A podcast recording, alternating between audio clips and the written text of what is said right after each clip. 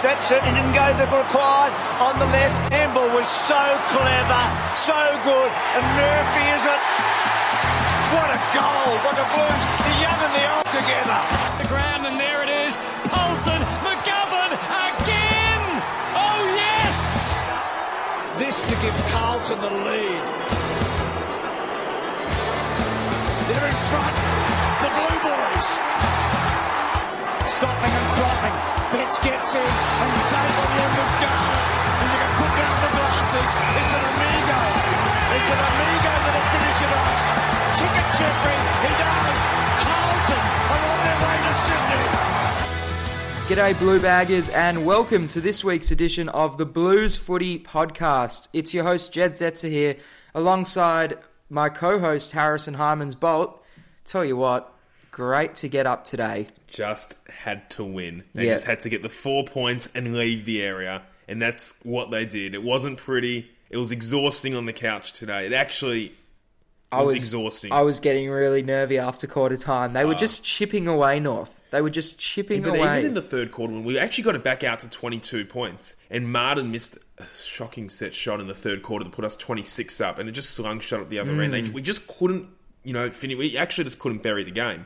And Yeah. it, it was. It was. Look, they just had to win. Well, they that, had to see, that that's the difference between this team and the old Carlton. Because Yeah. the old Carlton lose that every day of the week. Oh yeah, and look, if we would have lost if that's today, played last year, we lose that game. if we would have lost today's game, that would have been seven weeks of progress just in the bin. Exactly. Three and five, that's not great. They No, had to win not. today. And now you know you're four and four. You could easily be five and three if you beat Yep. Port last week.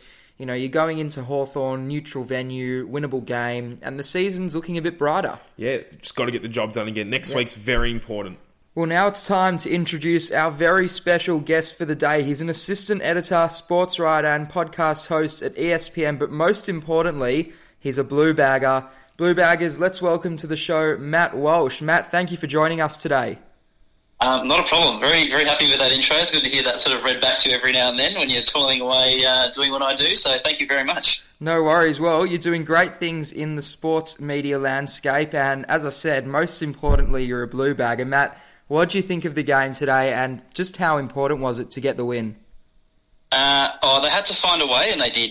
Um, basically, I think I think's the the main thing that I sort of take out of that because uh, every man and his dog, you know, Thursday night, Friday night, going into the game, you just got to win it. You just got to beat teams like North. You got to show that you're better than parts of the competition, and um, and this is one of those games where, where that had to happen. And uh, look, you know, you get out to a, a five goal to one head start or whatever, and you think things are going pretty well, but look, teams are too good in the AFL, even if they are down the bottom of the ladder, to let you get away for for more than you know that sort of period of time. You know, a, quarter they, they can sort of claw things back or claw things even, and um, and North sort of managed to do that. They put the clamps on, made a couple of um, structural changes that, that really worked for them, and, and we managed to just get the job done and, and look, bank the four points, get on the plane to Perth, and, and get ready for the Hawks next week. So. And exactly, that's what it was all about, banking the four points. And I think the, the thing was at quarter time, I know it was five goals to one, but they missed two gimmies in the first quarter.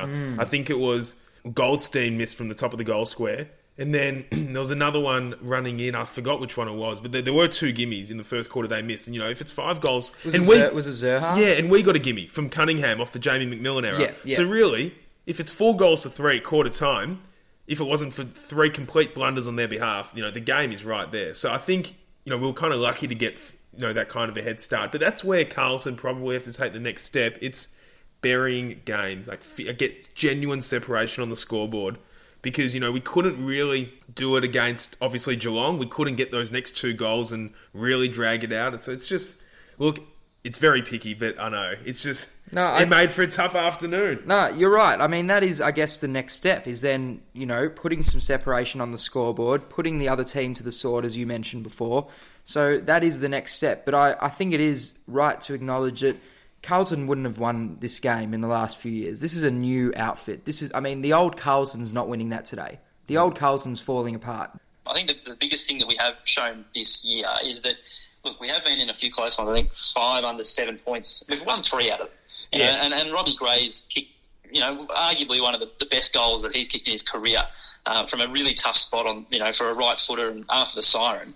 You know, if that if that goes the other side of the right hand goalpost, you're looking at having won four out of the five tight ones, with the only loss being to Melbourne, where they were down quite comfortably and came back pretty hard. And they'd be sitting at this stage, you know, Saturday afternoon, they'd be sitting third on the ladder. So, I mean, look, it, it has been a perfect start to the season, but you know, like I said in, in, in off the top, that you'd probably take this if you, if you were told that they'd be four and four at the start of the season, like heading into a couple of games. The next three fixtures, Hawthorn, you think you'd win that one. It's kind of like North. You just got to win these games. West Coast is going to be tough, obviously, but Freo is a bit the same. So, you know, they could win two of the next three as well. No, I, I definitely agree. And I mean, we said coming into this North game, you've got to win three out of the four if you're serious about making a statement and putting yourself in the mix for finals. So, I mean, we've done we've done the job today. We've got one win under the belt, and as you mentioned, Hawthorn's winnable, Fremantle's winnable, and I mean, this year you can you can pinch wins, and I think it is a possibility that we could pinch a win against West Coast. So, I mean, really, in the next three games, you'd be looking at taking at least two scalps. Yeah, no, yeah, I, I, think, I think that's right. Yeah, no, 100%. they have to. They've just got to win. The, if they win the games, they should we're one of those teams where we're going to pinch, you know, games like we saw with the Geelong game and even the Bulldog. I know a lot of people. I don't really rate the Bulldogs, but a lot of people hold the Bulldogs in high esteem. So we're, you know, we're beating the teams we need to beat, and that's just what we've got to keep doing. Because really, yeah, look, it's one week at a time, but they just had to win. They've just got to stay in touching distance with the eight. Once they get, you know, two games behind and they're playing catch up, it just means you've got to play perfect footy for the rest of the year. Yeah. So and they can't afford to do. They're not good enough for that. Now they threw SPS into the middle today, a little bit more than they have in previous weeks. I'm interested to hear your thoughts on how he played, Matt. I actually really like him on, on half back. I think he's such a really good distributor of the footy um, on both feet. So whichever side he finds himself on the contest, if it, if it pops out to his um, to his left side, or if he's you know towards the centre of the ground and pops out from a, from a half forward flank towards the centre, he can look to open it up on his left foot. And I think that's really important. Whereas if he's on the other side, he's, he's more than capable on on his right foot, which is his natural foot. So I don't mind him when he's kind of setting up a play like that. But um, you, you, know, if you can throw him forward for, for patches just to get his hands on the footy a bit more and, and have a bit of class around the ball, um, which sometimes you need to do when you've got combinations in the middle, like Carlton tried today when you had sort of. Um, uh, Kennedy and Setterfield, who are sort of more bash and crash, and they're not finesse players. Um, you kind of got to have one of those sort of players there that you can give an outlet hand hand pass to and, and, move the ball forward. So I don't mind if they try it every now and then, but I've really liked his work down back this season, and I wouldn't try and make it more of a permanent thing, if, if, that makes sense. Yeah, I'm actually on the exact same page as you. I've been saying it for, you know, actually since the back end of last year. I prefer Petrevski-Seton as well on a half-back flank. I just think it kind of makes him a little bit accountable as well, going the other way, because I'm not sure if you agree with me, Matt, but I kind of see our midfield. It, there's a lot of one-way running with our midfield, and we get opened. We've actually been opened up the last two weeks, um, just through the middle. Teams transition through the middle with such ease when they're playing Carlton. The contested marks through the corridor are crazy, and I just think. You know, for, especially someone like Petrevski-Seton, I just think we're going to get way more out of him, honestly, on a half-back flank. Because, you know, that's the guy you almost want to have the ball exiting the back 50 rather than, you know, with all due respect, a Williamson or, you know, a, even Jones or someone mm. like that. Mm. So I couldn't agree more. Yeah. I think that's fair. Look, you talk about the, the going through the, the, corridor and getting exposed there. North did, and, and even in the last quarter there, it was it was frightening how often they sort of the ball squeezed out, and, and in wet conditions, you know, the ball squeezed out in the middle, and, and suddenly you can kind of get a kick along the ground forward. Uh, to have someone like uh, Petrevski-Seton who can pick the ball up uh, pretty cleanly when it gets to those sort of dangerous areas, that's where I want him for sure. No, I, I actually could not agree more in that regard. How well is Ed Curnow playing this year? Is this yeah. is this a career best year? I feel like it has to be up there. the weird thing is, he's had career best years. I reckon almost five of the last six. He kind of he's he's underappreciated, I think, because he, he goes about his work and he's never going to be the one to get the plaudits unless he racks up sort of 32 himself, um, as well as you know keeping one of the top line midfielders to, to not many touches. But he, he does this quite often and more often than not. The fact that he'll, he'll go to someone like he did to, to sort of Simpkin today at times, and I, I barely even noticed Simpkin played, and he'd been one of North, he'd be arguably leading North's best and fairest at this point. Um, and I know that they were missing Cunnington, and I know they were missing Ziebell and, and rah rah rah. But at the end of the day, he went to North's most dangerous player on the field and completely blanketed him. I think today Simpkin had no impact on the game. I didn't I didn't really notice him in any big moments for North, and whenever he did get the ball in good positions, I felt Curnow was on him straight away. So he his his pressure really was elite. Too, Simpkin, you could tell. Yeah, you could at the end of the game. That would he have been was- his first tag at the level, really. Yeah, yeah. Well, I mean, he's this is his first season really on the ball, isn't it? Gave away four free kicks today, Simpkin. And I think Ed Curnow, I'm not, I've never been, I've always, I don't think he's a bad player, but he's never been one of my favourites, Ed Curnow. But I think what's setting him apart is just, it's footy IQs because he's tapping the ball into space. You know, he's kind of hitting the right spots. And I think that's what's massive because I loved his game down in Geelong where I think he only had 14 possessions, but it was just such a smart inside game. And, you know, the fact that he did a job on Simpkin, and I thought he was really good going our way as well, Curnow.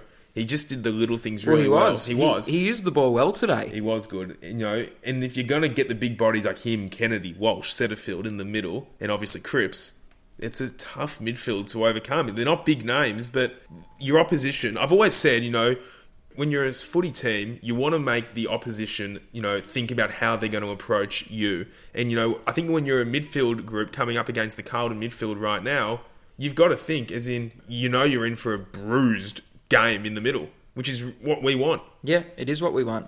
Another one in our midfield group who is playing some outstanding football, Will Setterfield. Matt, I'm interested to hear your thoughts because, I mean, I'm a massive rap for this guy. I think his last month has been outstanding. He's Huge. He's growing before our eyes, isn't he? He's playing some consistently good footy now, and he's getting a good run at the at- at games because you know in the past he's had injury troubles or he's had form issues and hasn't really been able to sort of string together a, a really good block of footy. And I think now that he's he's being part of this midfield and, playing in a position that he's he's obviously probably best at. He's not sort of just being he's not the twenty second player picked if you know what I mean, where they sort of try and plug him Yep. here or there. He's, he's playing a consistently good block of footy and, and another 20 touches today. His second half, he might be a bit disappointed with the second half, but first half, when Carlton were playing well, he was the one that was sparking him, And he, he just he can stand up in a tackle now. He's stronger through the hips than he has been in previous years, which means he can kind of do what Cripps does and, and stand up and look for a hand pass to give. And there are a couple of hand passes today that were just outstanding and, and contributed to goals. Yeah, I agree. Setterfield's last four or five weeks have just been, and you're right, it's just consistently good. It's nothing that's probably going to, you know, make a neutral fan sit up and, you know, take heaps of notice. But I think internally, his last five weeks have just been unbelievable. He creates so much space, doesn't he? He really does. That one handball today, which set up the Walsh goal. I mean, in I think it was the second quarter. How good was that? Yeah, no, he he no, he was he was brilliant Sorry, today. No, and I was going to say as well. I actually noticed with him and Curnow especially, it happened when you're first to the footy coming out of the middle. It obviously makes the opposition panic a little bit, and they got free kicks, like really cheap free kicks. those two especially, just for those little jumper tugs. But it's just getting getting on your toes and getting busy around stoppages is just massive, and that's where Setterfield's clearance game, stoppage game is huge. Oh, it's massive. It is huge. Ten tackles last week. How many did he have today? Um, six. So that's yeah. Well, that's Ed, a. Ed Curnow had ten today. Wow. So yeah. Yeah, huge game. Now the two of them going about their business. Another one who's been thrown in the mix the last three weeks is Matt Kennedy. He was outstanding in his first match against the Doggies two weeks ago, and dropped off a little bit last week. But I felt he showed us what he's capable of once again today. He was outstanding. Hit the scoreboard as well. Matt, how do you think he played, and do you think that there's a spot for him long term in our midfield? Look, the, the Blues have been crying out for, for a player who isn't um, Patrick Cripps or Ed Curnow to be getting 20 touches a game for the, for the last two or three years, really. Uh, and, and you sort of look at the numbers today, and it was Walsh 21, Kennedy 20, and Setterfield 20. So these are the kind of guys that you really hope are starting to step up to the level. And, and Kennedy's one where um, his disposal, when he's a little bit panicked, really frustrates me at times. Um, but but he's a, he's a smart footballer in that he knows where to get to the right spaces before he uses the ball. And weirdly enough, he's a good kick um, for goal. So um, you kind of take the good with the bad with him. And, and you guys mentioned that the two way running down midfield sort of struggles that. He runs forward really well. Um, but I started to notice uh, this year more so that he's starting to push back a bit better than he was last year. And that was one of the big criticisms of his game was just a lack of accountability. And that's why he couldn't he, he wouldn't hold his spot in the team for, for too long. It's just because he wasn't doing the team things. But now that I sort of see him start to do those, and as you say, the- the scoreboard two goals again today, uh, he'll keep his spot as long as he can he can keep doing that. Yeah, I, he'll he'll definitely keep his spot, Kennedy. As in, I, I'm I'm- I'm still not sure if it's long term yet, but you, they're not going to. You know, he's brought another two weeks. You know, for his time in the team off today, and I think what I noticed really early on with Kennedy when it was dry, especially, every he actually took a lot of marks today. I thought Kennedy. Yeah, he did. which is always a good sign because it means cause it means he's creating his own space. But he always had his first instinct was to always handball back into the middle.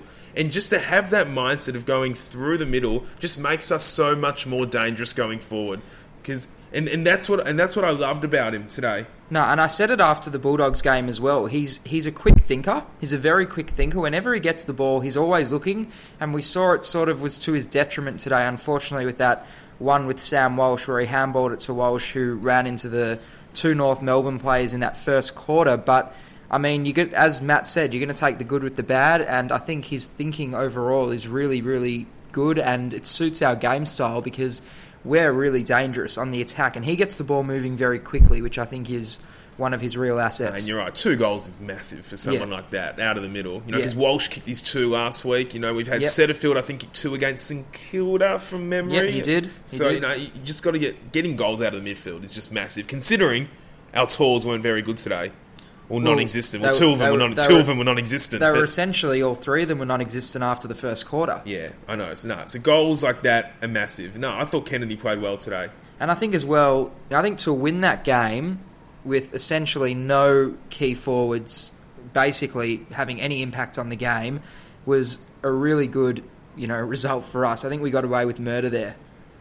I feel for Moore because uh, a late in, uh, the weather was never going to be conducive to his sort of style of play, and and so sort of just be thrust into into, into AFL level footy when he's been playing scratch matches against 14, 12 players, you know, out at a goat paddock out in the back of the Sunshine Coast. Uh, I really do feel for him, and, and a lot of players, you, you kind of need a block of footy to get comfortable at AFL level, and I don't think he's going to get that. I think he'll probably go back down if, if Harry's fit, or if um, you know you, you bring someone in like a Zac Fisher going forward. So, I, I, look, I truly feel for him. Um, Mitch McGovern had a really good first five minutes, and then sort of fell away, and uh, and Levi Casboult again just sort of look. Conditions weren't great for the big guys. We saw Ben Brown down the other end really didn't have much of an impact. Obviously, I think Jake Weitering was really good, but um, it just wasn't a day for the big men. Yeah, no, I definitely agree with you. That's a very fair call, the conditions, and I, yeah, you know what, you make a really good point with Cal Moore, and I mean, we don't know what will happen at team selection this week, but you'd probably assume that with the way he played, he is going to get thrown back into the into the scrap matches. But look, we'll see what happens there.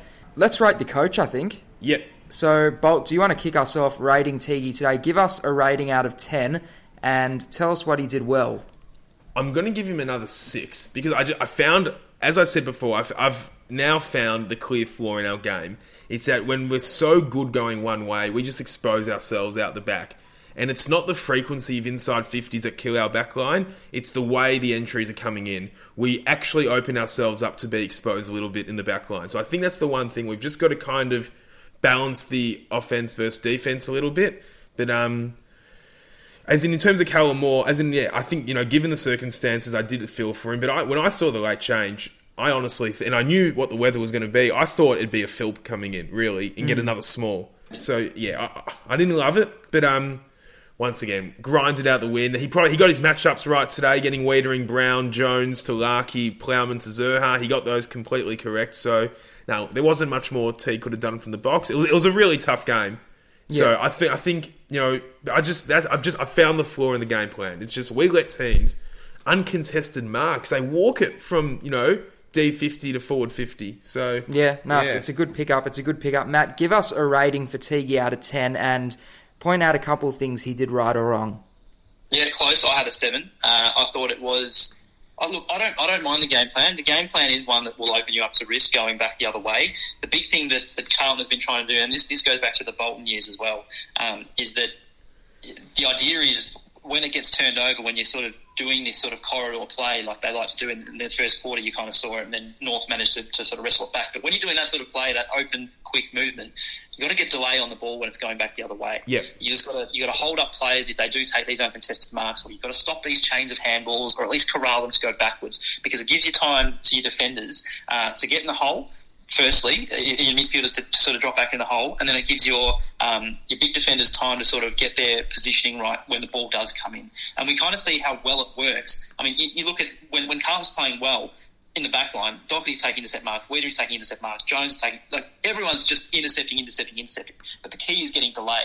And sometimes it's not so much the game plan that's failing; it's more the players just aren't quite getting delay on the footy when, when it does get turned over. So I actually don't mind what that, what they try and do with the ball and then it turns over. So long as they can get the delay on the footy going the other way, I'm, I'm all for it. So the, the matchups, I think he, he really did well, but the, yeah, the team selection let him down a bit, and you, you probably just got to make a couple of moves late in that game to sort of free the ball up and, and, and instruct your players not to kick to the pocket when it's Yes. driving with rain. Like hit it to a dangerous spot because the ball's going to go to the ground, and you've got Eddie Betts and Cunningham, who's one of the best one-touch players in the league.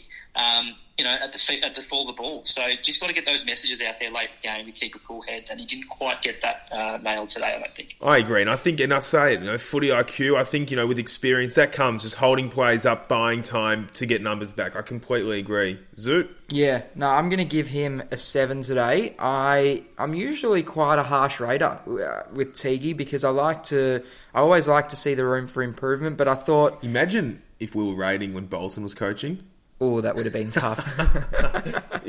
um, yeah, no, I thought there was room for improvement today, but I actually agree with elements from both of you. I agree with Matt. The game plan's going to open us up, so you've got to expect the ball to come on the rebound. But I actually thought our defenders held up really well today. He nailed all those matchups, as you mentioned, Bolt. So, yeah, I don't think there was a lot more that he could have done from the onset. He's a very good improviser, Teague, and I think that there wasn't much to change today. I think the matchups, he sort of got them right from the get go.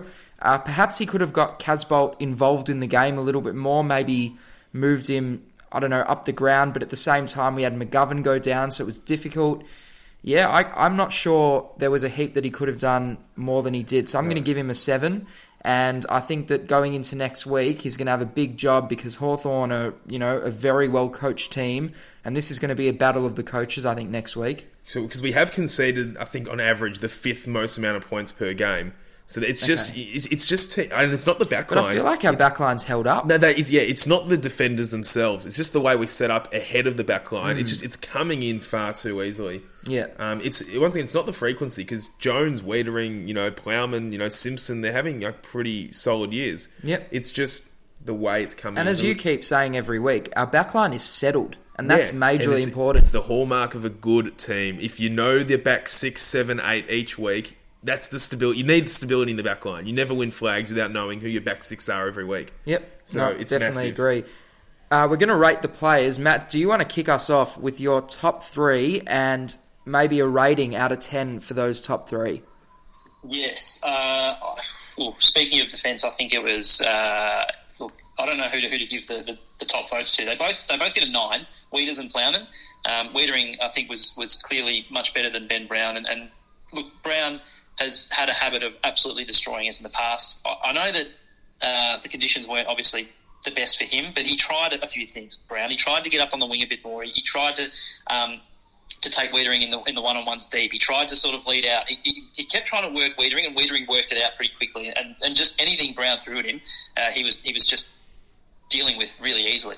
Uh, and then Plowman was, was just excellent. I know he, he's got a few knockers amongst the Carlton faithful, but um, his work that on, on Zurhaar today was, was outstanding. And Zurhaar's a dangerous player uh, if, you, if you let him get going because he can kick two goals in you know quick succession and four in a game pretty easily if, he, if he's if he's on song. And he's a he's a big unit, so um, I think Plowman did really well to, to completely outplay him and, and took some really good defensive marks and, and uh, started some really good attacking chains with some really good kicks. So I think those two both get a nine. Uh, kind of hard to pick, pick the next, next best player. You could argue for you know Matt Kennedy, um, maybe Will Setterfield.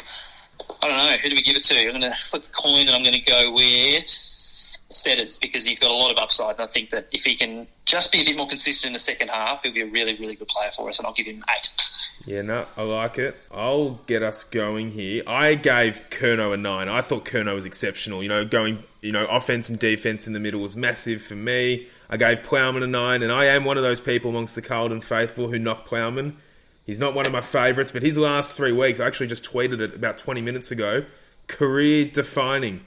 It's almost career saving, really, I think, for Plowman. I thought he was at a bit of a crossroads, but um, massive, you know. And for him to take Zurhaar out of the game like that, Zurhaar didn't hit the scoreboard. I think Zurhaar gave away four free kicks, which just shows where Plowman was positioning himself, really. Um, Plowman, And he, I think he gave away that second 50 and that 100 metre penalty too. Yes, yes. So yeah, no, Plowman has been massive for us, and I've got a few people on eight. I had once again, Kennedy, Walsh, and I think Setterfield on eight. But I'm going to go. I'm, I'm going to give Walsh a bit of love here. Walsh, Walsh's last month has also just been massive, and you know, once again, he's you know not turning the ball over as much. He gets into really good positions, Mm. and this is the player. You know, he's played what? What's he played? Like 29 games, tw- 30 games. It's scary. It You know, him and Setterfield have played about 30 games each. It's massive what these two are doing. It is, and I feel like Walsh has almost just seen, you know, Cripps has been taken out of the game the past couple of weeks, and he's sort of thought, well, you know what, someone's got to step up here, and his level has lifted majorly since Cripps has dropped off. Yeah, and even since he's been attacked in the media unnecessarily, um, Walsh Walsh is a star. Yeah. Walsh is a superstar.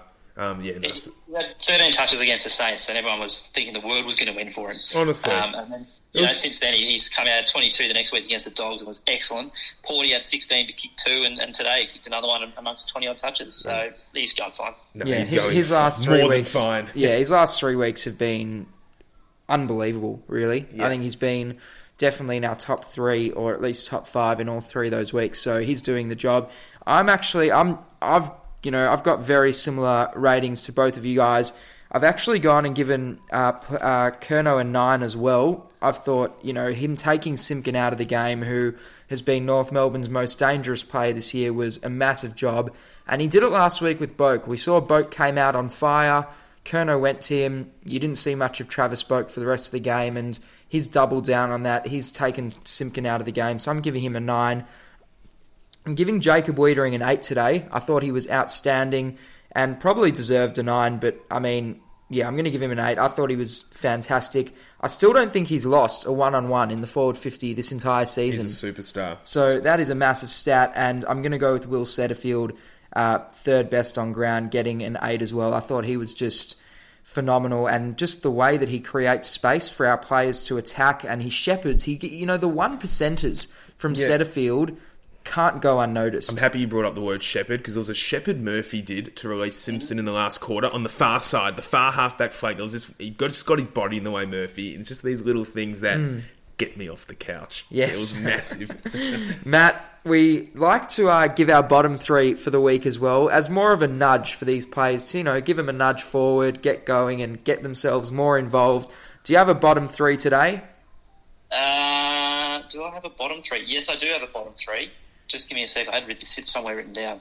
Um, the bottom three is uh, poor old Callum Moore. Uh, like I said, I feel sorry for him. You know, pretty tough conditions to come into for your first game for the club, um, and, and sort of maybe not even knowing throughout the week that you're going to be selected. Uh, Pretty tough. Uh, you know, I give him a one or a two out of, out of ten. McGovern uh, injured, obviously, so maybe not. Um, uh, maybe not fair uh, for him. But I mean, you know, he, he had time on the ground where he just sort of was non-existent after the first two minutes. Yeah. Uh, so I give him a, a, a two, and then uh, can I give the umpires the third worst on ground votes? oh, they weren't great. Very cool. They were. Just, just put the whistle away, fellas. There's no need. Uh, Oh. Honestly, some of those free kicks both ways. I mean, the hundred meter penalty was ridiculous, and then there were some some deliberates against uh, Oh. Sam Doherty. They obviously didn't read the script about his hundredth game, pinged him, and then didn't ping one against Ben McKay in the, in the next passage of play, which was just uh, uh, bizarre, really. The so thi- look, yeah. the, the, I feel for the umpires like I do Cal Moore because they're being told to, to implement rules that are really hard to interpret. So I do feel sorry for them, but when in doubt, just put the whistle away, fellas. The thing that does my head in with it, this deliberate out of bounds, the umpires should be adjudicating on intent rather than just the outcome. Because Yeah. firstly, we play with an odd-shaped ball that if it's going to bounce four times in the wet, like there's only so much you can do. Like you actually cannot kick for te- you actually cannot kick for territory anymore. It is ridiculous. Yeah. Um, you know, and sometimes the intent isn't to get it out of bounds. It's just to clear that that Doherty one was literally get the ball, it's wet, clear it, Yeah. and it happened to roll out. It was just Power playing ridiculous. nearby too. Yeah, I think it was Casboult. It was just it was actually absurd. And I mean, that holding the ball paid against Williamson. I, Plowman. I No, the one No, against Williamson as well in the last quarter. Oh yeah, yeah, yeah, yeah, yeah. That was just. no, I yeah. saw you tweeted about that, Matt. That was. I, I, I was flabbergasted, really. Why would you go? Why would you want to be first for the footy? Like, uh, they've got issues, unfortunately, the um, the umpiring department because the way that that Gill has sort of quickly said um, we need to fix this holding the ball mess. They've overreacted big time. No, I, I certainly agree, and I mean, yeah, I do agree with you as well. They've got the hardest job in the game at the moment because they've sort of been told to change their interpretation on the go, and it's never going to be easy, and you're always going to come under some scrutiny and come under fire. But yeah, as I agree with you, you just got to put the whistle away in those situations. Oh, it's bloody, you know, as in, I watched nine games a week, and that was the first Carlton game I've had this year where I actually did not know what holding the ball, whether it was going to be paid or not. That was the first time this year I actually had no idea what was happening, Yeah. which is very frustrating. So, yeah. But we move on. Can- My worst. Give us your bottom three, Bolt. Well, it has to be Callum Moore. I think we've said enough about him. There, there, yeah, there was not much happening there. Um, I'm going to exclude McGovern. Um, so these next two really disappointing that I'm mentioning them because I've loved their years, but I just don't think there was enough from Betts and Gibbons. I really don't. Um, ahead of the ball, and you know, in, in a wet game where, and the ball didn't hit the deck much because they, I think McDonald was sitting back a bit. You know, Yeah. Josh Walker took a few intercept They defended well, to be fair. They ended up defending well, but you know they those two especially just I don't think took enough. You know, um, you know from the limited opportunities they were given. Know, Gibbons kicked a massive goal at the start of the game, which you know we love when he hits the scoreboard. But and he hits the scoreboard on a weekly basis, does. does. not he? yeah, but you know, Betts only had the five possessions, two tackles, no scoreboard contribution. Gibbons was nine disposals and a goal. I just don't think there was enough. I gave them both a three. Really, I would have put Gibbons on the ball at three quarter time. Yep, that's fair. There just wasn't enough coming from them. So yeah, disappointing, but I'm not worried about those two. That's fair. Yeah, no, Michael Gibbons has had an outstanding season, so he, you know, he's entitled to an off week. Uh, my bottom three don't have to go into too much detail because you guys have covered it.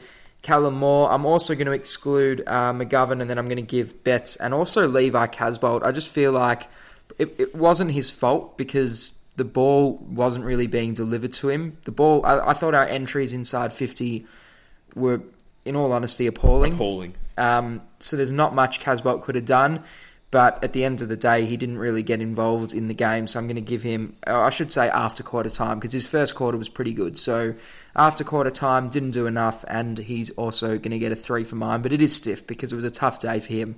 Just one that we haven't touched on yet, and Matt, I'm really interested to get your opinion on him. Jack Newnes, I think he's coming Yes. together.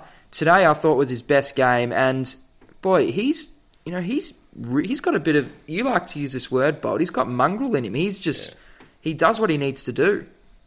a couple of um, couple of good moments. Sort of went back with the flight um, and got crunched by Brown and Weitering about two minutes after he went in really hard in the contest and, and got cleaned up. So you know, a couple of really good good moments from him. He probably at the start of the year was probably one that would have been my last in and first out of the team.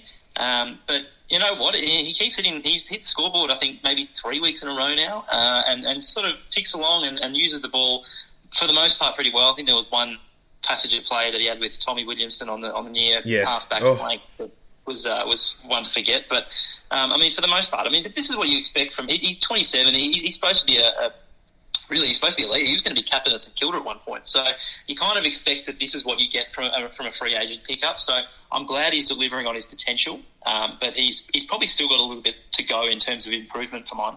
Yeah, I, look, he, I think he's still prone to making you know one or two massive errors a game, but he's, he's a, there's a bit of heart and soul about him.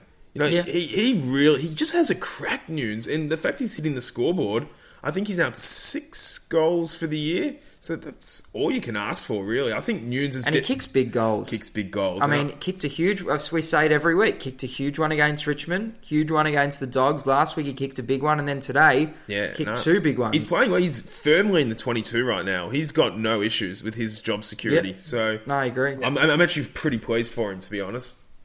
Hmm, no, I, I should clarify, he was first last in, first out at the start of the year, but he's Oh no, I can, and, and I completely agree with that as well because I thought his first month was pretty horrid as well. But he almost just at the start of the month he was kind of he wasn't playing very well at all, but he was almost just doing enough for him to be undroppable. If that makes sense. Was- uh, he'd never pro- like play as if he was the twenty second man. It was weird, but no, he's firmly in at the moment. But I do agree. Um, he and we speak about it. You know, we spoke about it with Cunningham's last two weeks. You know, the fact that we've built a bit of depth. It's almost like he's just got to keep concentrating because if he drops off in the next fortnight, all of a sudden he's back on the you know the chopping block. yeah. Well, you got Zac Fisher and Jack Silvagni waiting in the wings as well. Yeah, And exactly. that, and that brings us to our next discussion: team changes for next week. Now, fellas, are there any changes for next week? I personally can't see any. Matt, what are you thinking? Uh, I think Silvagni should come in for Moore. I think if and, and, and look, I think Harry's probably going to miss a couple because the men tend to take a while to, to come back from any complaints, even if they are minor. I mean, we don't know too much about the extent of his injuries, and they always seem to be worse than what Callum let, lets on initially, unfortunately. Um, but I, I think Silvagni would have been really valuable today, especially given the conditions, and he would have offered more than Moore up in the forward line and on the ball as well. So. Um, at this stage, I can't see too many changes apart from that one. Uh, is Jack Silvagni fit for next week? I think he could be fit, shouldn't he? I, I haven't. I, I thought I thought he copped a knee injury this week. They, they keep secrets, the Carlton Footy Club. They're just not very transparent with around injuries. So I'm not sure. he's fine and then he's not. So I Honestly. mean, look, if, bring him in, but um, yeah, if, if he's got a if he's got a setback, maybe you, you bring a small in, I think, anyway, and, and Yeah. just hope that McNubbin's okay as well. Yes. Depends on how he feels. Too. So would you would you play Tom De Koning? Is, I, I would. Is he like? I just don't know if we can go in with Moore Casboult and no Silvagni. Ah, it's a really tough one. I, yeah, I'm not sure to be honest. I'm not sure if McGo- I don't think McGovern's going to play. I'm not sure, to be honest. I think that if McGovern gets up, that it's pretty simple. We just take out Moore, and if McKay or Silvagni are fit, you bring one of them in. If not, I'd still love to see Zac Fisher. Yeah, it's but It's- it's it's- but, it's- but it's who does- bizarre. but who goes out for him? Do you get what I mean? Yeah, yeah, I yeah. It's it's a You tough one. sacrifice the big for the small. I mean, look, the, the tall forward line's actually worked pretty well for the most part. I mean, conditions aside today, it's, it's worked pretty well for the most part. So if you have to take two out, so for instance, if, if McGovern doesn't get up, and Yeah. then you probably say that, that Callum Moore has a run in the twos again, You'd probably have to bring De Koning in and then um, play him forward. And do and, I, what you can and I've just thought about it now because we've got the Hawthorn game on in the background. If Silvagni comes in next week, I think Silvagni has to be given the job of that defensive forward on Sicily because Hawthorn's got a pretty stacked backline in terms of you know bigs. So if we don't match them with the Mm. But tools, that they could just also come to our advantage if the ball hits the deck. it could, but I'm saying if you've got those guys, because our entries aren't great, so if if they're dominating the airwaves, I think you've almost just got to match them to bring that ball to ground. Mm. Because we don't, our kicking's still not good enough to, I think, you know, combat that. So it'll be interesting. No, it certainly will. Oh, look, we've, we've seen what a four quarter effort looks like against the Dogs, and, and we were really good. And we had a, another quarter today where we played really, really well. Uh, and then three quarters where you could probably point out a few things that, that need a bit of work. So, look, I think things are falling into, into place for this team pretty quickly. I'm, I'm a glass half full sort of guy about this, this club going forward. And, you know, if you, if you win the games that you're supposed to win over the next three weeks, uh, and even then the remaining fixtures against some of the teams that are a bit weaker in the, in the, in the competition, like uh, like Sydney, like maybe the Suns, if, if they start to get found out, um, like uh, who else is down the bottom at the moment? Uh, Fremantle, we're playing in a couple of weeks. Yeah, still start play the Crows. Win. You start to build belief, and, and maybe you know you look at finishing with, with nine or ten wins, and that gets you into finals. So um, they're okay. The boys are okay. Yeah, no, I completely agree. Matt, thank you so much for taking the time out to join us on the Blues Footy podcast today. It was great to get you on the show and look forward to hearing from you and getting you on in the future as well. Cheers, mate. My pleasure, fellas. Anytime. It was great to get Matt Walsh on the show. We've been looking forward to that chat and tell you what, he's a blue bagger at heart and that is what we love. Blue Baggers, it's time to get to your questions off our Twitter feed. If you'd like to ask any questions in future episodes, just hit us up at Blues Footy on Twitter.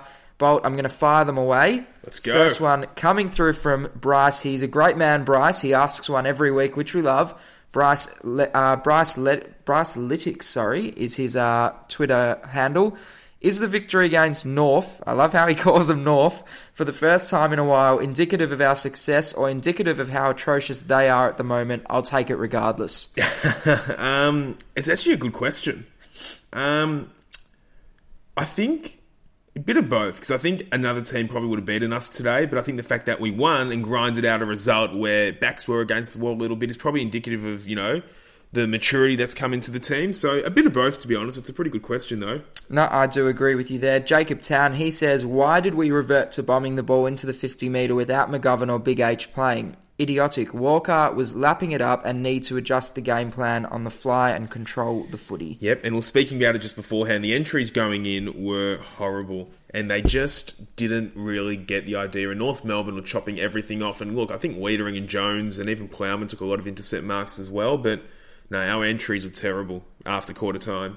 Uh, Ryan Kellum says, How much does it cost to get some sort of run of the green with the umpires? I have some coins in my centre console I could put forward. Look, as I've said, I don't usually like having digs at the umpires. And, and we don't. We never do. No, we don't. But and I, and I and I actually tweeted at halftime saying I still think we give away a lot of unnecessary free kicks. But after halftime, they, they were just calling ridiculous things that even I was mind boggled by. Yep, fair enough. Pete Rogers says, Was Pittard in our best players? Does he deserve an Xmas card from Teague? Well, that I actually walked off when Pollock took that mark. I, I, turned my back on it, and then my brother called me back and said they've reversed the free kick. So I actually didn't see it um, from Pittard. but yeah, I'm very thankful for it because if we go in at three quarter time behind, different story. Mm. Well, Pittard's essentially cost them a chance at winning the game. I yeah, think. massive. Yeah, that'll definitely be. Reviewed. And he's a, he's a dog. He elbowed Walsh in the head. He's a dog. He did, but still with Walsh, just it's annoying. Just don't do that though, because Walsh then puts himself in a position where he can be penalised, and he did. Mm. Do you get what I mean? I know it's annoying for Walsh to have to cop that, but just you know, if you don't react, you win. Yep. Uh, Jim Fiddler says, "How many more games will Moore play?" Probably zero, Jim. Uh, as Matt pointed out, he is in a bit of an unlucky situation, but yeah, he's probably not going to feature again yeah, in our side. Not not too often. At big underscore Schwat, Ben Schwartz, he says, "Where is Fisher?" Schwatter. um, Schwatter. Yeah, look, uh, I'm actually not sure. He wasn't even an emergency this week, which is and just... he wasn't last week either, was he? Yeah, or was he? I think he was last week. No, he was. Wasn't this week? It's bizarre. Yeah, it is bizarre. So at the so the emergencies this week were obviously Moore Cottrell, Honey, Phil. and Phil. Mm. Maybe he wasn't last week either. I don't think he Yeah, was. I don't think he- I think- was. no, they were the- he the same four Yeah, emergencies. he wasn't. It's weird. It's actually weird. Yeah, and I'd love some answers from the club He's as to where is Zac I Fisher. know he's at a bit of a crossroads, Fisher. Matty B, he says, incredibly frustrating game. A win's a win, though. I thought Kennedy, Setterfield were huge. How do you boys see Cripps at the moment? He seems to be playing sore, but he gets manhandled at stoppages every week. He does get manhandled at stoppages. Um, I thought Anderson played him very well today, but yeah, um, where do I see Cripps at the moment? I, he's definitely down on his usual output, and the fact that our two superstars, being our two captains, are playing so half-assed at the moment, really, you know, and not by choice. They're just being beaten by their direct opponents. You know, teams that are having. And ever since that St Kilda game, they've set the trend. You know, if you go after Cripps and Doherty, you're more than likely going to get the better of them. But the fact that we've won, Two you know, two three. games without them playing at their peaks, you know, and that's where, and Maddie said it in his tweet here, Kennedy Setterfield huge, and add Walsh and Curnow into that mix. Those next rung of midfielders have stepped up. They've needed to step up, and they have. It's massive. I completely agree. Uh, just on Sam Doherty, I think that, you know, the fact that Geary went on to him and beat him so convincingly has set an unfortunate trend for us because he's getting tagged every week. It's very annoying. Hey, But he's even he's, he just looks flustered because he's not even distributing the ball nicely when Well, he doesn't does have get time. It. I I know he does. You're right. He does. You're right. He doesn't have time on the ball. That's the thing. He gets the ball and the player's on him. and he's the organizer. And it's you know Plowman stepped up really in terms of organising the back I six agree. a little bit. Plowman's been fantastic. Uh, Jim Fiddler, he's asked again. He says, Marc Murphy, yes or no? I'm a yes. I thought his last quarter was huge in the middle. To be honest, he got the ball in really good spots. Um, he kept it boundary side, which is you know just his experience. Head. I thought Murphy was pretty good today, actually. Yep. Brenton Patterson says, if we lower our eyes when kicking into the forward 50, there is usually a free man. We are still kicking long to contests and have three players fly for the same ball. Is it just me seeing this? Thanks, No, fellas. It's not just you, mate. I um completely agree. They just they just hack it in. They Yeah. just hack it in. No, I, I agree with that as well. David Patmore says Moore really struggled today. If Harry and Gary, if Harry and Gov, sorry, are out next week, what does our forward line look like? It's a great question. If I think if one of Harry and McGovern are available to play next week, then Moore has to go out. But For a if, small, yep. if Silvagni's not but fit, if yeah, if if all th- if all three of Silvagni, McKay, and McGovern are out, I don't know how you can't not play Moore. It's going to be De Koning, though. Well, De Koning's the one. It's going to be very interesting to see. Even oh, like I know it's a bit desperate. What Hugh Goddard at full forward? Oh, I'm not Yeah, sure. I- About, I'm not sure either. I'm just putting it out there. But how much worse can you get? Or maybe you put Goddard in the back line and throw Jones up forward. No, no, no, no, can't do that. But um, yeah, it's just he was really worrying today. Moore, maybe they will give him one more crack. I'm not sure, but Yeah, gee, he might get very fortunate with the injury list building. Yep, he definitely may. Uh, Pete Rogers says, "When is the last time Cripps had more uncontested possessions than contested possessions? This is a great result as others are now standing up." Yeah, and it's and it's great that others are standing up, you know, because it's almost you know his you know sloppish you know last four or five weeks. Cripps has seen has made us see how good Setterfield and Walsh and all these guys have become. But um, it's a fair question with the uncontested contested possessions. Uh, he just and he probably won't have many more games in his career where he gets more uncontested possessions, just because teams just won't allow it. Really, No, I definitely agree. Uh, at Candale100 says there were real holes in our forward line without Harry, Gov, and Charlie. If the Gov and Harry are out next week, who comes in and does the movement forward uh, change? Yeah, we've just and they are that. our three big forwards. So They it- are. it's it's a real issue. It Um, is, and they're all injury prone as well, which just hurts. very annoying. It definitely hurts. Uh, Glenn J85 says, Why does Cripps get shafted by the umpires every week? Yeah, I've actually seen a video emerge on Twitter of him just being absolutely just assaulted at a stoppage, um, Cripps. And yeah, he does get double teamed, you know, like that. Um, it's very annoying because he, they just they actually just infringe his run at stoppages a lot of the time. So he does. But you know he's just got to be able to. He's just got to stay on his toes, and if he gets busy, it means his direct opponent's going to panic, and that's where that tug of the jumper comes in. He just has to get busy at stoppages, Cripps. Uh, this one's come in from Jimmy Faz. He's got four questions. He says, one, why do they do this to me? Two, will I die by 35 because of them? Three, why do I love them so much? And four, why do I, why do they do this to me? my response to all four questions is the same. I don't know. I don't know why we do it, and I'm, I I don't know why this happened. But I- you gotta love them because when we win, it's sweeter than when you know. Yeah, I love it's, to it's hate just 'em. sweeter than Yeah. anything else. Uh, Brett Maximovich says, "Love the show, boys. Like you, boys. I didn't get Newnes' role in the team. I'm officially converted. Plays hard, can sniff out a goal. Callum Moore's a backup ruck over Levi. I don't get it. Uh, I actually want to step in here, but firstly, thank you for the lovely comments. Um, I firstly as well, I'm converted. I do like the role that Newnes is playing. I was massive on getting him out of the team to see Lochie O'Brien earlier in the year, but he's now having a real impact for Carlton, and he's actually now, you know, when he hits the scoreboard, he's just he's almost reliable in that position. You feel like he's going to kick the goal. Yep. So yeah, I'm I'm liking his role at the moment, and yeah, I I couldn't tell you why they put Moore into the ruck over Casboult. They needed to get Casboult involved, and especially in that second quarter. Uh, when Pittonet took a break, Moore spent a good five to ten minutes in the ruck, and they kicked three goals very quickly. Yeah. very quickly, and he was too you costly. know, I'm also part of the Jack Newnes converters. Uh, Gabe Rafferty says, lads, what are your thoughts on SPS? He gives us so much when he's on, and I rate him highly. However, I think he needs a spell as he just looks lost out there at the moment and not sure what's going on with him. It's an interesting one. Um, I haven't heard this take before, Yeah, be I, I do like him, but I. What was the game? Was it? There was a game where a couple weeks ago, I think it was where we had when we had Terry on after the Bulldogs win. I didn't think he was great. He thought he was, you know, played a really good game. Yeah, So yeah. he he's a he is a really decisive. It's you know, hard to interpret He's, how he he's a weird one, Sam Petrevski-Seton. Um, I, I think he's been okay. As in, I definitely don't think he should be playing in the twos. He's just going to make every because he's never going to be a big ball winner. Petrevski-Seton. I'm not sure what his numbers were He had today. uh, 16, I think.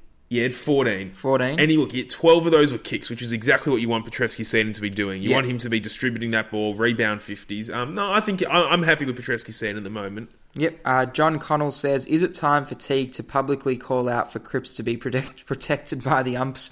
Um, yeah. Maybe look, we should get Clarkson to do it for us because it might happen. Yeah, exactly. Big Daddy Bag, I love the name, by the way. Uh, is it? I think I said it last week. Is it worth playing Newnes at the expense of one of the kids who needs games? I mean, he's okay, but what he does well compared to his mistakes just isn't worth it for mine. It's an interesting take. Uh, and I think this is what we were all feeling at the beginning of the year. Yeah, But, in, yeah, he has improved. and he is, he does make himself very prone to big errors. Um, but no, he has to be in the team right now, Jack Newnes. Because I think th- there's there's three things for mine that he brings that a youngster wouldn't. Yep. The first one's experience. The second one's leadership. yeah, And the third one is aggressiveness. He's a very aggressive player, and, and you need that. You need to be aggressive. You need to be, uh, you know, you need to have that high intensity about you uh, Yeah. when you're out there, and I think he does. No, I'm very on him at the moment. Yeah. I'm very on Jack Newnes. The Uh, doctor. Doctor, doctor, give me the news. Uh, Julian, he says, "What's your total hospital bill from over the from over the years after all the heart attacks they've given us?" Um, Oh, I, I, yeah. I, I actually always walk away from Carlton games saying that was exhausting because it is. It's as if I'm playing the game. yeah, I'm actually riding every, not even every single disposal, every single touch Hmm. of the ball. It's crazy. They are, they do make it very hard to watch, but they're four and four. We're riding it. We're riding it. Yep. for sure. Adrian Jasara, he says, "How do we get that killer instinct and dominate shit teams again?" Yeah, and that's what they got to work on. We've spoken about it. They have to work on being able to just bury games and bury games quickly when the game's there to be won. I know Martin missed a big set shot in the third quarter. He missed two big ones, really, Martin. Martin was down today, I, I thought it was actually Martin's worst game at Carlton today. He really, even There- worse than St Kilda. No, I thought no, he was really good Sorry, in that game. It was Essendon. not- it was Essendon. Essendon, I mean, not yeah, St. Kilda, It was. Essendon. Kilda. But I think with Martin, there were two instances in the third quarter, or maybe the second quarter, where he tried to take mark of the year, Mm. and he gave away free kicks at both of them. And I think one of them Casboult marked. It's just little things like that. I I just and he missed two big set shots, Mark. Yeah, yeah. Just very no. It might have even been three big set shots. Well, he I think definitely missed. I think he missed two and then one on the run. Yeah, no, no, he missed two. It was two. He missed two. It was just very frustrating. No, I do agree. Uh, a couple more people. Stephen Pace, he's asking what we do uh, if McGovern and Moore are out next Yeah, week. I'm not sure. It's going to be very. Look, he's going to earn his pay this week. The next one's come in from at EU underscore AN underscore me, EUN Morton, I think. Cunners and Kennedy discuss Cripps to play mainly forward for the next few weeks, question mark. No, I still think we need him in the midfield. I actually thought he was playing pretty well up until half time, to be honest. Yeah, I think he was as well. I when he gets the ball, he's still inventive with it. Yeah, um, no, I thought he was playing a good game. Then he just got really bruised and battered. He barely did anything after half time. Yeah, no, you're still going to have him on the ball for me. So, just quickly, I have to mention this man. I'm sorry, we're taking a, a split second break from these Twitter questions. We've got Sydney Hawthorn on in the background. We've just seen the Papley running goal. Tom Papley is just tremendous, and he can have our first. Uh, he can have two first rounds and two second rounds. Just bring the- him over. throw house Terry Degani, he's big on it. Hashtag free Papley. free him. bring him home. Uh, the next question coming in from RJ. He says, "Don't think Moore looked up to it." I think we'd have to agree with that. RJ James Van Osten. He says. If Mitch McGovern had not have gone down with an injury, would we be on the chopping? Would he, sorry, be on the chopping block next No. week? Three to four players in a row. He fumbled, could have ended up costing us dearly. I love the Gov, so I Mm. like seeing him in the 22. No, I definitely do agree. Braden Spear says, "Who goes out when Charlie Curnow eventually returns? You can't keep them all in." It's an interesting it'll be- one. and that's why I love saying Charlie Curnow on the ball. We're a year away from that, so I Yeah, don't I think, think we I think a- we've got enough issues for this coming week. Yes. know, in terms of seeing how we don't have enough tools at the moment. Forget Yes. about trying to fit them all in. I do we just need some. Now, just a couple things I want to point out before we end the show today. Firstly, Marc Pittonet. Now, last week, Yes. Mr. Well, Worldwide. Mr. Worldwide. Mr. Worldwide. Mr. Worldwide is back. Last week he got absolutely smacked. He got smacked by Peter Ladhams. He came out this week and won the ruck contest against Todd Goldstein. I thought he won it. Do, do you Yeah, so agree? he just nullified Goldstein. He's probably you know the, He had the six- informed ruckman of the comp. He had the six clearances and the three inside 50s. Goldstein only had the three clearances and no inside 50s. I didn't think Goldstein had an impact. No, he didn't, and he, He was that- taken out of he the missed game. That horrible shot in the first quarter. Yeah. was fabulous, and that's all he had to do: just compete and nullify a player who's better than him. Absolutely outstanding. Uh, David Cunningham kicking that goal that rectified his miss last week against Port Adelaide because Yeah. that cost us that game. But And- that goal almost won us this game. Massive goal. Massive goal, and he nearly kicked another one Yeah, afterwards. yeah. That would have been cream on the top of the cake. Massive goal. He needed to do it. Uh, just, I mean, we've spoken about all this, but Jack Newnes was fantastic. Lachie Plowman. Just want to say about Plowman, not only has he been outstanding the last three weeks, but he's been tremendous in the big moments. Has. Like big moments when we're under the fire and the ball gets fl- like kicked in the defensive fifty, he just finds it. about I think He it was about through. two minutes ago in the last quarter. The ball was on the far half forward flank, and Hmm. we're seven points up. And he just did this paddle where he kind of changed the direction of the ball and got it back onto our side of the contest. Just a little. No, he's look once again. I'm a plowman knocker, but he's playing really good footy. No, he definitely is. Bolt, another week, another win. We're four and four, knocking on the door. Who knows what will happen this year? Will we We're- go over to Perth next week? Yes, we're joining a hub in Perth with Hawthorn. Then we've got the bye, and then we've got the Eagles and the Dockers. What's a pass mark for you? Do you have to win two? If you don't win two, it's a fail. Yeah, we got to be six. I think we have to be six. Freo's going to be tough. It's Freo on their home deck. We did it last year. It's going to be tough. So I'd Mm. Six love, and five, you're not I'd love to be six and five coming out of that WA hub. And we've got a fairly favourable draw after that. You'd think. Yeah, got got to get got to got to Yeah, win. I can't the wipe next the smile off your face right now. Got to win now. two of the next three. No, I definitely do agree. Oh, they had to win today. They God. had to. They had to. And as I said, that's the difference between the new Carlton and the old Carlton, who would have lost that every week of the year. Blue Baggers, thank you so much for sticking around till the end of the show.